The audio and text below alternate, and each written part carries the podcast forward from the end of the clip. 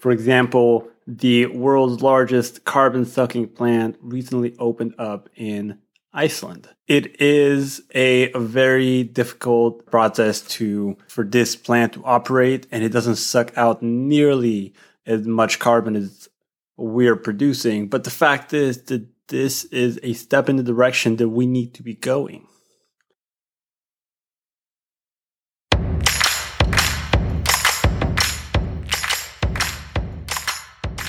Welcome to Season 2 of the Stakeholders Podcast.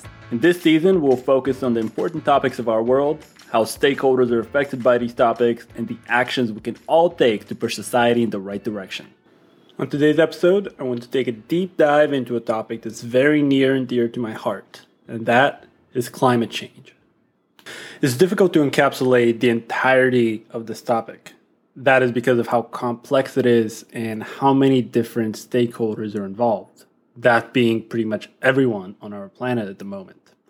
Now, there are a couple of specific topics that I want to talk about, some actions that are being taken already, and what we can do as individuals to improve our situation. We're in a very bad place, and I think that is the reason we're seeing so much action from people in power, people in government, and large corporations. Even if it's just for show, I believe it is because they're seeing the people at the bottom that care about that. I want to start out with some primary stakeholders. The first and foremost, it's oil companies. Oil companies have done a lot to negatively impact our environment, from literally polluting our oceans with the most recent oil spill in Orange County, right by Huntington Beach, to the Gulf of Mexico a few years ago, and finally the terrible disaster that literally caught the ocean on fire. This isn't something that we can really just brush off. These things have long-term impacts that cannot just be cleaned up. Entire ecosystems will be devastated and still are. People are cleaning it up, but it's not just going to disappear. Other people that are still affecting it quite a bit are factories that just dump toxic chemicals. There is a location in Oxnard that is still a toxic waste dump because in the 70s and 80s, companies would just use that as a dumping ground. And it is right next to the ocean, and much of it has washed out into our ocean and other streams in the area. Now, these things wouldn't be as big of a deal if our leaders were acting in the best interest of the public, which, in my opinion, many are not. It is a big issue when money has more power over the populace.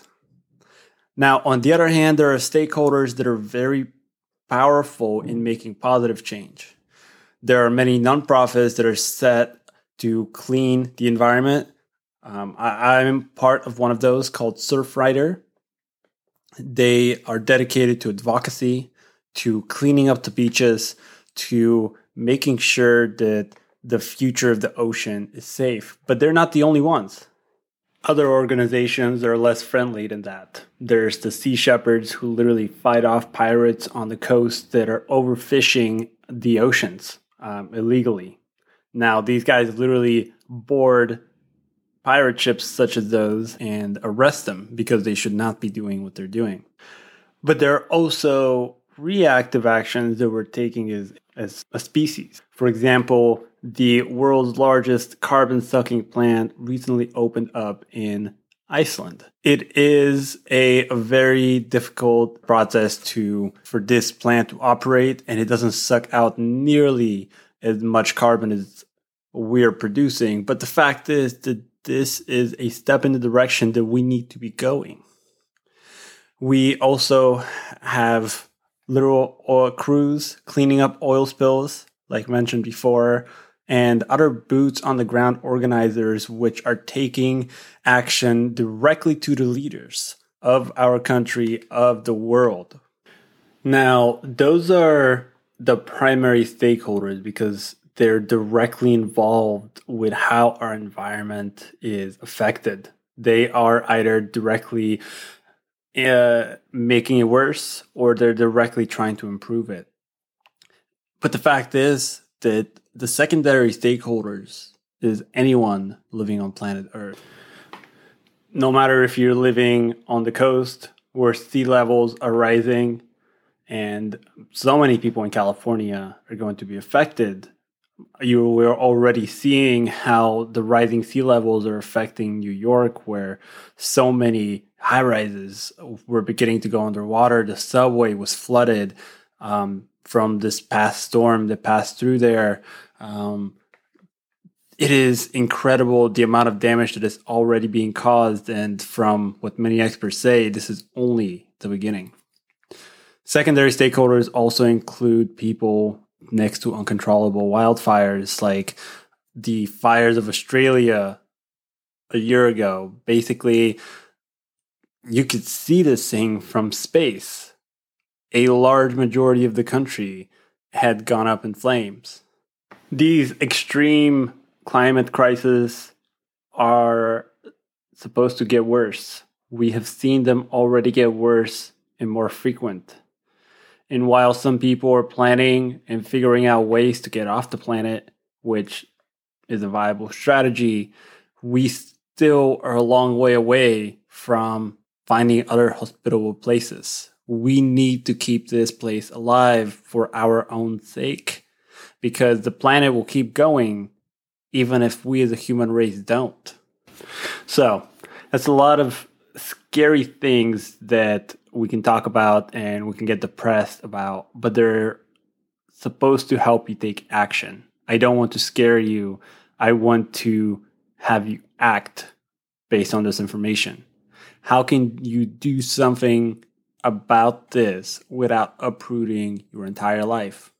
Well, some of the easiest ways are volunteer locally. Go and find a place where you're picking up trash. Go find a place where you can help recycle, because unfortunately, sometimes we have to go out of our way. You can also reduce your plastic usage, one-use plastic usage, let me be clear, because plastic, if you use it for a long time, it's not a bad idea. But so many people are convinced that they can't make a difference. Even if you can't volunteer every day, there are advocacy groups that you can get involved in.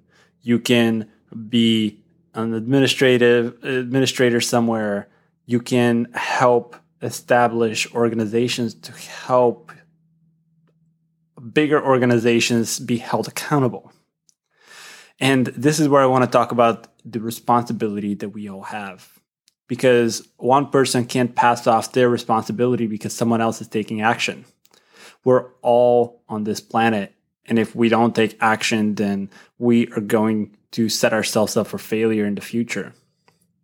It is so easy to put ourselves in this bubble and get trapped in a mindset with other people that have very similar ideals as us, people who like to do things that may be negative for the environment. And I've done this too, and I still do this. This is a human thing. We like to be in tribes. However, you have to break out. You have to look at the things that you do critically and decide whether you are going to be a passive person of this planet or if you're going to take action. Sometimes we're not the heroes of our stories. Right now, we're being villains. I use plastic on a daily basis and I can't stop. And it is terrible. And while I don't hate myself for it, I know that it is bad. If you take away one thing from this episode, it's to take action in your own way. I love the beach. I love the ocean. And that is why I'm part of Surfrider. Find what you're passionate about and be a part of that. Help keep it alive, because it is part of an ecosystem near you. Thank you so much for listening. I hope it wasn't a depressing episode. See you all next time.